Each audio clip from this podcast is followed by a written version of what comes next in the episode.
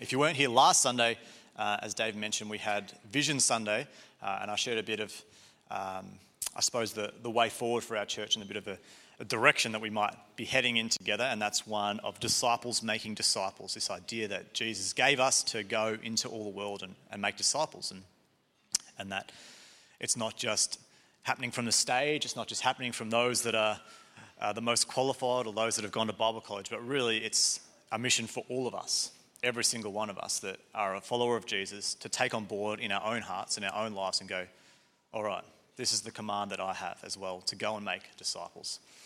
And so I encourage you to check out the podcast if you weren't here last Sunday. But this week, everyone say this week. This week. Very good. Just checking you're listening. We're beginning a four week series in the book of Acts. And now, if you've read the book of Acts, you know that four weeks is not enough to cover it, and we're not going to read through the whole book of Acts in four weeks because that's literally all we would do uh, each week. We'd just sort of pick, sort of, what's 28 divided by four, Kieran? Seven. Seven chapters each week, thank you.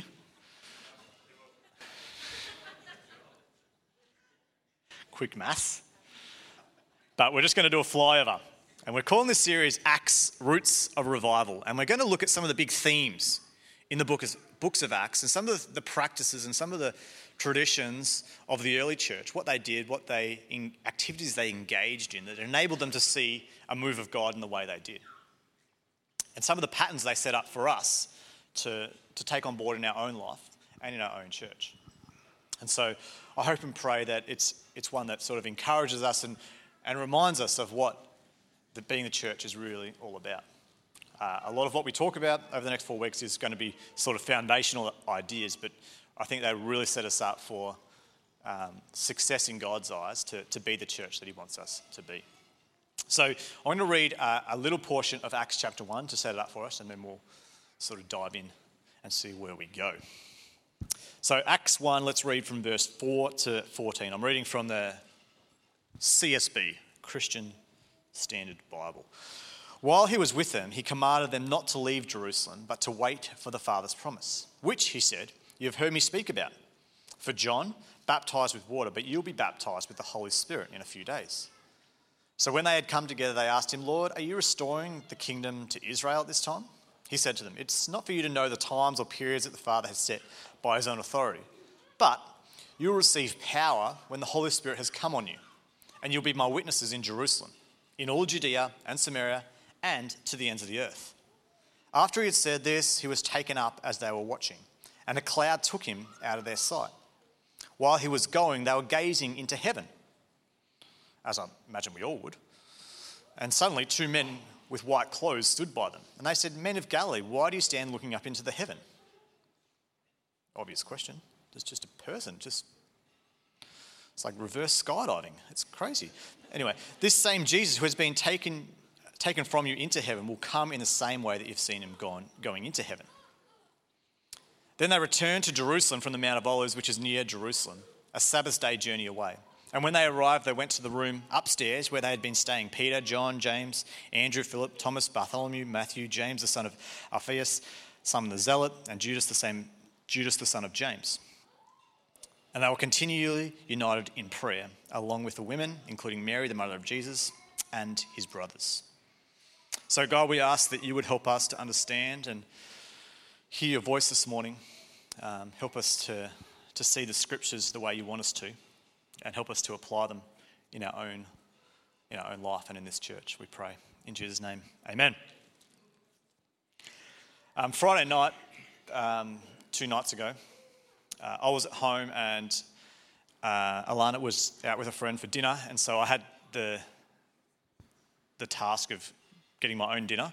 Um, Alana bought it for me, but I got to cook it and, and prepare it, uh, and which is great because um, I've just built sort of a new barbecue area and outdoor area, and I love cooking on the barbecue. And so I was cooking a barbecue and going to cook a steak, and a really nice piece of steak, and it's like that's that's great. And um, and I did wonder, I had, I had a moment uh, when I was, I put the boys to bed and it's just me, some steak, out on the deck. Beautiful. Beautiful night on Friday night. Fantastic. And I had a moment where I thought to myself, oh, I wonder if I should cook anything else with this steak. But that was it. That was the only moment. So I just cooked the steak, had it on the cutting board, chopped it up, and ate it. Bit of salt. That's all I had. You know, that was steak with a side of salt. Um, it was all I had. You know, because I think, you know, if you're going to cook a nice bit of steak, all, all the other things on the plate are just, I mean, yeah, they, they add a bit of colour, add a bit of life to the plate. We really don't mind if they're there or not. We don't care what they are as long as the steak's there. If the steak wasn't there and just had the stuff around that, some of you would be like, oh, that'd be great, just a plate of vegetables. I mean, we'll pray for you later. But if the steak wasn't there, it just, it wouldn't be, it just wouldn't be right. It wouldn't be right. You know, the main ingredient in a meal is the most important one. If you don't have the main ingredient, then the whole meal is ruined and there's no point in having it. And so I just figured I'll just have the main ingredient and nothing else. Um, one, there's less washing up to do, it's much easier to cook, and it was great. And if I got hungry afterwards, I'll just have some Weet-Bix because.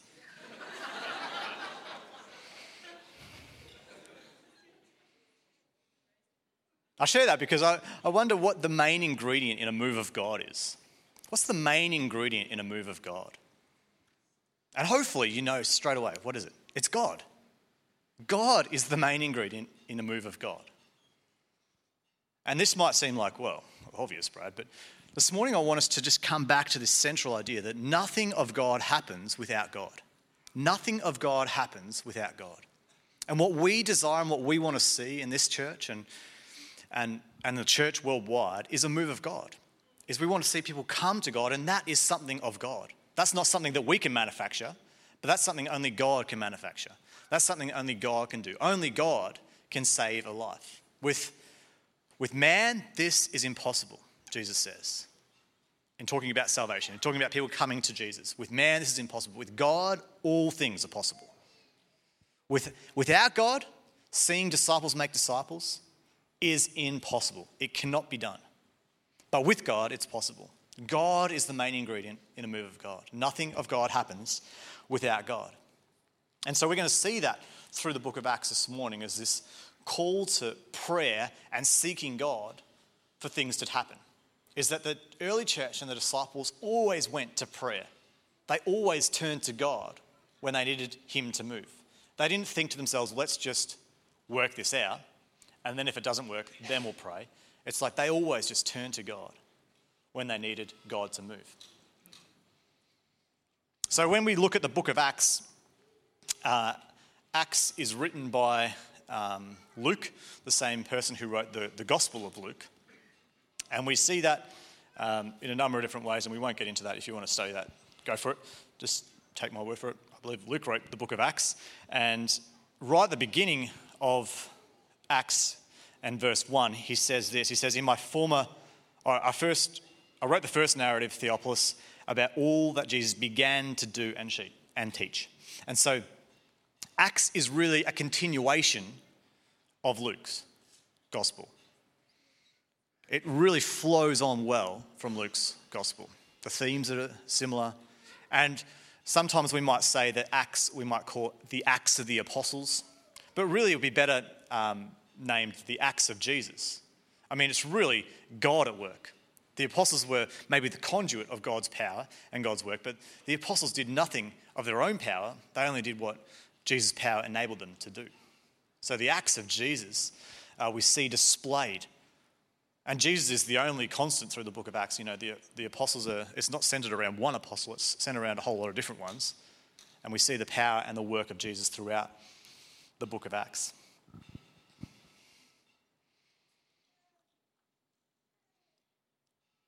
The other main thing that we see in the book of Acts, and this is really the, the big idea in the book of Acts is that we see this gospel spread. We see that the, the message of Jesus, the, the death and the resurrection, the forgiveness of sins, the kingdom of God, is spreading from Jerusalem out like wildfire. It's just going crazy. There's churches planting everywhere, there's movements of God happening everywhere. And it was really at the instruction and the command and the promise of Jesus in Acts 1, verse 8, which we just read, but let's read it again. He says, We all receive power when the Holy Spirit has come on you, and you'll be my witnesses in Jerusalem, in all of Judea and Samaria, and to the ends of the earth. And so the book of Acts is really um, even structured around this promise That the first few chapters, I think up to chapter 7, is about the, the gospel spread in Jerusalem. And then it moves beyond that in, verse, in chapters 8 to 12 to Judea and Samaria. And then beyond chapter 13 to Asia Minor, Europe, and to the ends of the earth. And so we see in the book of Acts this promise takes shape that the gospel spread was happening. And in fact, the, most of the New Testament, when you think about this idea of what was happening in this time, most of the New Testament was written because of this gospel spread happening so rapidly. You know, um, I don't know if you've ever sort of read the, the New Testament. This is not, we're just going down a little rabbit hole here. I don't know if you've really read uh, a lot of the New Testament and, and wondered, you know, Paul doesn't really instruct evangelism much. He doesn't, like, there's no real clear command in Paul's letters to go and tell people about Jesus. You know, you look into it yourself. There's no, it's sort of like a, an assumption that it's happening because of Paul's letters and Timothy and, and the other the other epistles and the other letters that are written are really written because of the wildfire spread of the gospel. It's really mopping up a mess that Acts creates. That the gospel is going so fast to all these different towns and they're, they're beginning churches all over the place, and then suddenly they're going, Whoa, whoa, whoa, whoa, hang on. You can't you can't commit adultery. You, you can't have lots of gods. Like they're just putting out all these false doctrines everywhere about and trying to get people back to this is what the gospel's about. And it's fascinating when you read the, the New Testament in light of what was happening in the time that it gives a different light on, on those epistles and on those letters. That they're written because of rapid gospel spread, because the church was just going crazy. Into, not, not literally, they're just figure of speech, you know, getting bigger, seeing people come to faith. So the gospel spreads happening through Acts, and we see that. We see some of the church churches that we have letters um, to um, planted in the in the story and throughout Acts. The other thing that we see, and the, a main theme in Acts, is this idea of the Holy Spirit. And we read this in Acts 2 1 to 3, the day of Pentecost says, When the day of Pentecost arrived, they were all together in one place. Suddenly, sounds like that of a violent rushing wind came from heaven and filled the whole house where they were staying. And they saw tongues like flames of fire that separated and rested on each of them. And now, when we read this, we think, well, that's just weird. That is a strange thing to happen. But for the early Jewish community, this is significant because this rushing wind and this fire is very symbolic and is very a, a, a powerful image of the presence of God. Because you read through Exodus, you read through Deuteronomy, you read through 2 Chronicles, you, you see examples of the fire of God like a pillar of fire. And it represents the glory or the presence of God. And it was only a select few that could really be a part of it but it, it, it represented the, the, the, presence of God, the, the, the, thunder and the lightning and the, the rushing wind, the storms that were associated with the, the, the pillar of fire and the cloud. Uh, were very symbolic to the Jewish community and to the people that were witnessing this day of Pentecost. That suddenly the presence of God, the glory of God was on each person. It wasn't just over there, it wasn't just at Mount Sinai or in the temple, but it was on each one. And this was significant because suddenly the, the presence of God was no longer accessible by just a select few priests or Levites, but suddenly the presence of God dwelt with each person. And the temple of God was no longer the temple in Jerusalem, but the temple of God was the, the people of God. And this threatened Herod because he was trying to contain, well, no, the presence of God is in the temple, but the Holy Spirit was suddenly enabling the presence of God to be in each and every person. And we see this change from where the presence of God is finding itself. It's no longer finding itself in just a Jer- Jerusalem temple, but now it is finding itself in each believer, each person, each follower of Jesus. And in the temple or in, in the, uh, the presence of God, in the meeting place of God, we see that the things that were supposed to be happening in the temple, that were really originally written about in Deuteronomy and in some of the laws, were now happening through the acts of the apostles. through the meeting in houses and giving generously to one another, and through healing and through giving to the needy. These things that were supposed to, and the original intent of the temple, were now happening throughout people's homes and through Christian gatherings. And so, again, we see the, the move of God happening and bringing back people to this idea that the temple of God is, is about God's purpose. It's not about some uh, religious institution, but it's really about the purposes of God. God's new temple, God's, God's people are fulfilling the purpose that it was originally designed for. And Herod is threatened by this idea, and so he constantly comes after the disciples, the apostles, trying to squash what they're doing um, because he doesn't like it. And so Acts is all about this early revival because of the presence of God, God's kingdom spreading far and wide. And people are coming to faith everywhere. The kingdom of God is spreading and multiplying, and disciples are making disciples. And with this comes a whole lot of mess. People are getting confused, as I said, what right theology is, right, right, what right doctrine is, and um, and part of the resistance, I think, for us today in, in this idea of disciples making disciples is exactly the same as what they were facing back then. Is there's this fear that if each and every one of us goes out and starts telling people and, and discipling people, then what if we get it wrong? What if we don't know the Bible well enough? What if we tell someone a, a false doctrine? What if, like, probably you wouldn't do that, but what if the person next to you who's not as good as you, what if they tell someone a false doctrine? The person you're like, oh, I wouldn't want them to go and make a disciple because they're not very good disciples themselves. That's our fear. Like, that's honestly, that's some of the feedback that I've had in response to this idea of disciples making disciples is that, oh, some people just aren't ready for it yet because they don't understand it properly. They don't understand it properly. But a move of God we have to trust that God is at work, that God is going to sort this out. He did in the early church, and thank God he did. That he enabled the apostles to just rapidly mobilize thousands of people to multiply and just to, for the gospel to spread. He can hold us all together. He can sort that out. We don't need to sort of control it all for him. He can do it. If we will trust him and run with the plan that he has.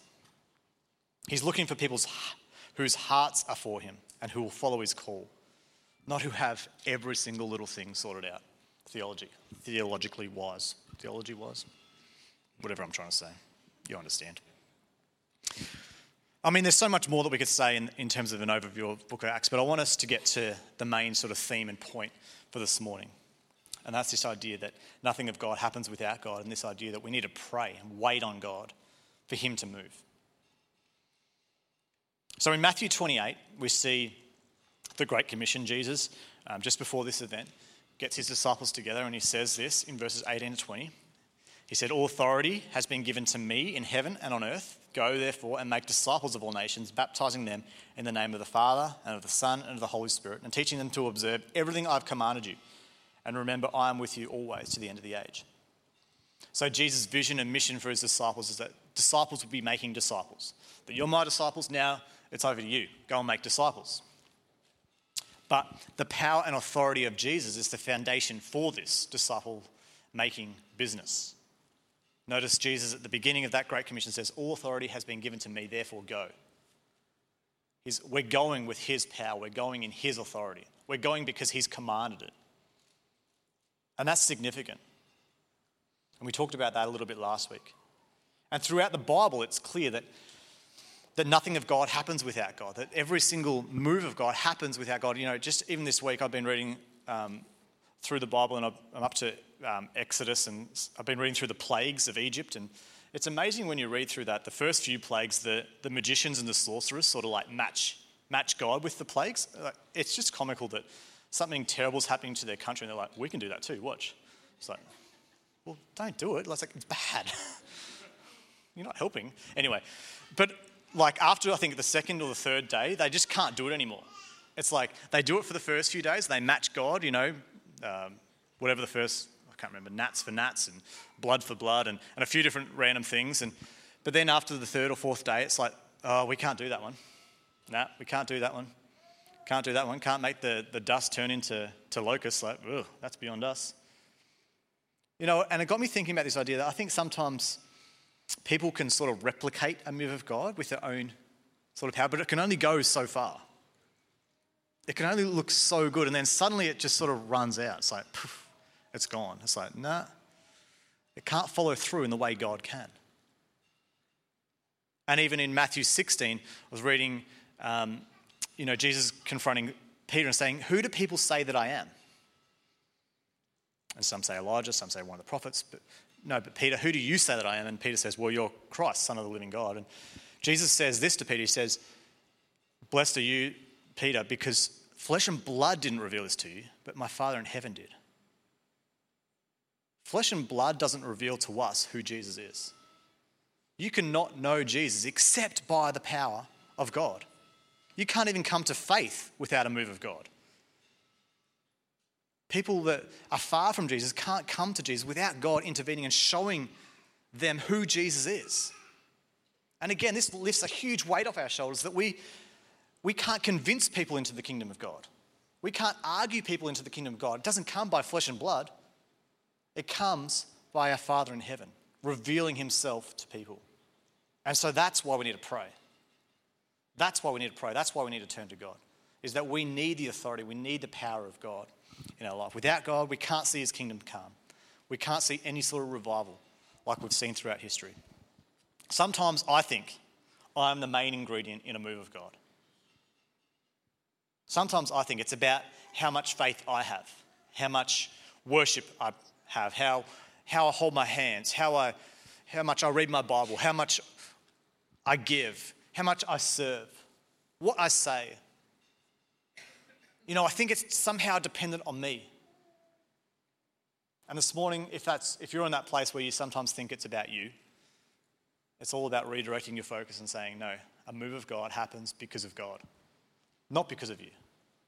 It happens when we turn to God, not to turning to ourselves. So Jesus gives the command go and make disciples because of my authority, in my power. In Acts, we see this sort of continue. Jesus continues.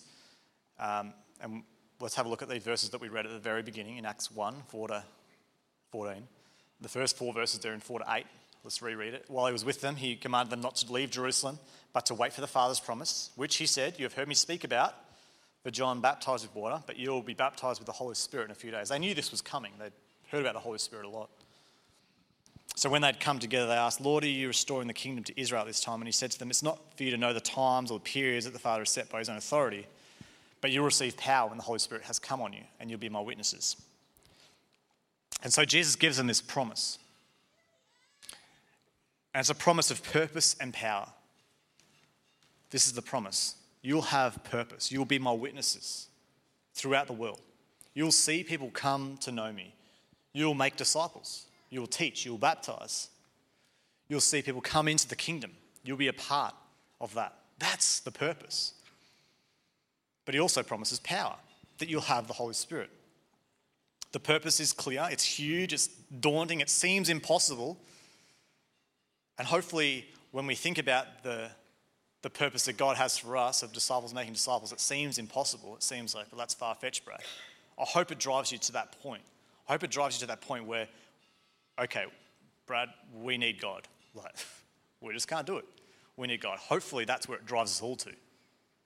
Is the purpose is so big that it drives us to relying on God's power. But the purpose is, an, is accompanied by the promise of power. You'll get the Holy Spirit. You'll receive what you need for the mission. God's purpose for our life is always accompanied by his power to fulfill it. God's purpose for your life is always accompanied by his power to fulfill it. He doesn't leave us hanging, He doesn't leave us high and dry. He doesn't say, haha, tricked you, got your hopes up. But He says, this is the purpose. It's huge, it's daunting, it's impossible. But here's my power to fulfill it. Here's what you need. And that's what He's saying to the disciples here. This is the purpose. You're going to take this message, this little group of 12 of you, well, 11 of you at this point, and you're going to be my witnesses. Listen to his words. Jerusalem, all right, well, that's a lot of people. Judea and Samaria, wow, Jesus, I mean, come on. It's 11 of us. To the ends of the earth. It's like, okay. That's a joke. I mean, there's like, what, 150 of us here this morning. It's like, I haven't done the maths, but I imagine it's somewhat equivalent to population. Maybe not quite.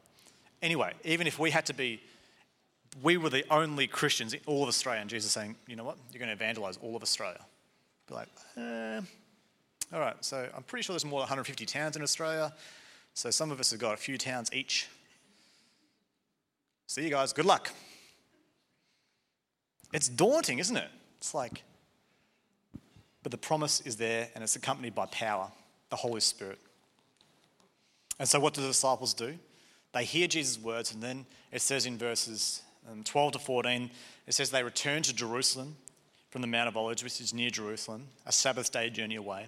And when they arrived, they went to the room upstairs where they were staying, all the disciples there, and they were continually united in prayer, along with the women, including Mary, the mother of Jesus, and his brothers. So they hear this promise, they hear this purpose, and then they go, Great, let's pray. Great, let's turn to God. Because we need this power. We need this move of God. Because this purpose, this mission that He has, is far too big for us. We need a move of God. And everyone was there. It wasn't just the 11, it wasn't just the pastors, it was the women, the children, the brothers. Everyone was in this room and they were all united in prayer. They were all turning to God together for Him to move, for Him to bring the power that He promised. There was prayer and there was patience. There wasn't a special song, there wasn't a special time or position or words. I didn't have to hold their hands in a certain way. But there was prayer and patience. They were waiting on God for Him to move. And this is how the church began. This is how the church, our church, began was with people waiting on God in prayer. It didn't start with a fancy strategy. It didn't start with some sort of, you know, outlandish plans or schemes. It's just started with a group of people just going, well, we need God. We need God to move. It didn't begin with Bible college. It didn't begin with a committee. It began with prayer and seeking God. And if we really want to see this sort of change, this sort of revival in our city and our nation, we will be driven to pray and wait on God. We'll be driven to turn to God, hold God to His word, and pray for His power to come upon us to fulfill His purpose. Because prayer causes things to happen that wouldn't happen if we didn't pray. Prayer is what we need. Turn to God is what we need. Nothing of God happens without God. God's purpose comes when we agree with Him and go to Him in prayer. And then through the book of Acts, we see the apostles move towards prayer, move towards this waiting on God time and time again. I mean, there's so many times when they're talking about, it talks about them praying to God. Even in Luke's gospel, Luke just has this sort of overemphasis on prayer and turning to God. And the apostles prayed about everything.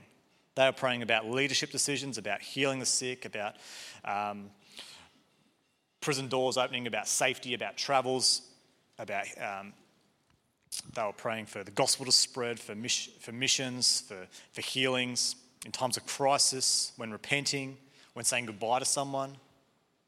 The whole church was praying together, individuals were praying by themselves. I mean, just you name it, they were doing it in prayer.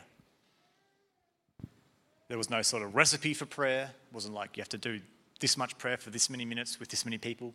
It was just like this was happening, so they prayed. This was happening, so they prayed. This was happening, so they prayed. Prayer was the default, not the last resort. Prayer was the default, not the last resort. They didn't just pray when they couldn't figure out the answer, but they just turned to God in prayer as a default. This is what we do. God said He would do it, so let's, let's ask Him to do it. Let's pray. Nothing of God happens without God. And I wonder if God were listening in on our prayers this week. It's a scary thing to think about that God actually listens to our prayers, but if God was listening in, and He was, by the way, listening into your prayers this week, how many of your prayers were centered around this idea of mission, of seeing people come to know Jesus, of God changing hearts, of God sending workers out into the harvest field? So many of the prayers and the, the, the, the intent of the early disciples, the apostles, was around mission. It was all around spreading the gospel there was other things they had to work out on the way, and they prayed for those things, but they were just like, a bee in a bonnet, they were just centered around this gospel spread idea, this mission that God had sent them on to see people come to know Him, to spread the good news. In our Western culture, it's difficult for us to get in the, in the shoes or in the headspace of the early apostles because we don't face the same sort of persecution or the same sort of opposition that they faced. And so, in our Western culture, in a culture where if we want something, generally we can work hard enough and we can get it, or we can pay someone enough money and we can get it. It, it seeps into our church thinking, into our Christian thinking that, well, if we want to see disciples make disciples, we can we could probably put a pretty smick program together and we could do it. Like, if we really tried hard enough, we could put up enough lights, enough banners, enough free food. Like, we could make it really cool and people might come and we might see something good happen. And so we're not driven to prayer in the same way that the early apostles were because they didn't have any other hope. They, that was it for them. And so I think we have, we have a big hurdle to jump in in our getting over ourselves and our ability to do things and saying, well, we can't do this. There's a lot of things we can do, there's a lot of things we have figured out, but we can't do this. We can get what we want if we work hard enough. We rely on science, technology, money, and other gifts from God to get what we need, rather than going to the source of those things Himself. In the early church, and developing countries, even today, are forced more than we are to turn to God for every need. And so, in doing so, they experience God more. This is one of the byproducts of praying more, is that you experience God more. You ever thought about this idea that why would God want us to pray? Why wouldn't He just do the things He wants to do, the purpose that He has? Why wouldn't He just do them without us being involved?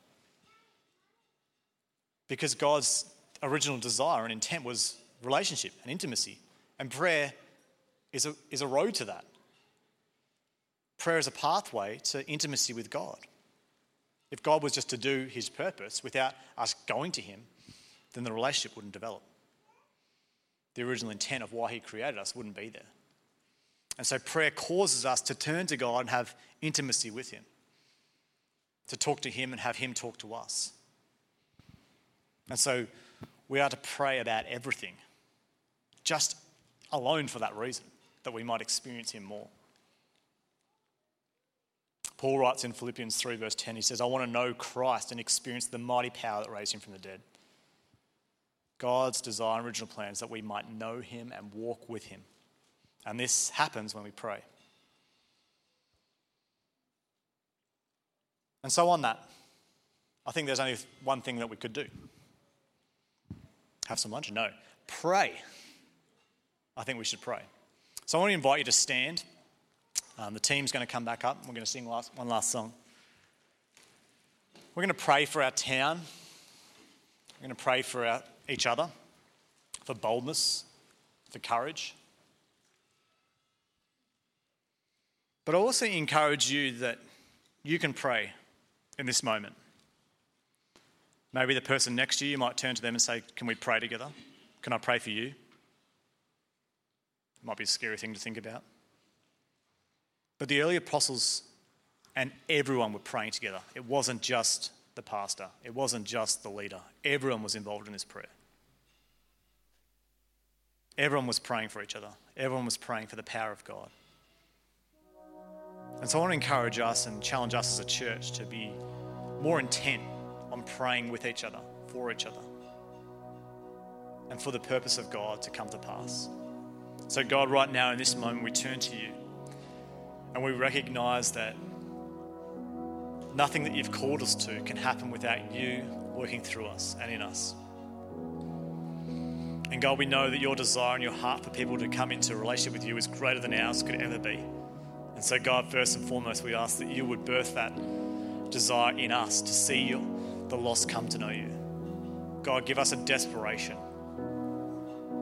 Help us to see the crowds like Jesus did and, and have compassion sheep without a shepherd.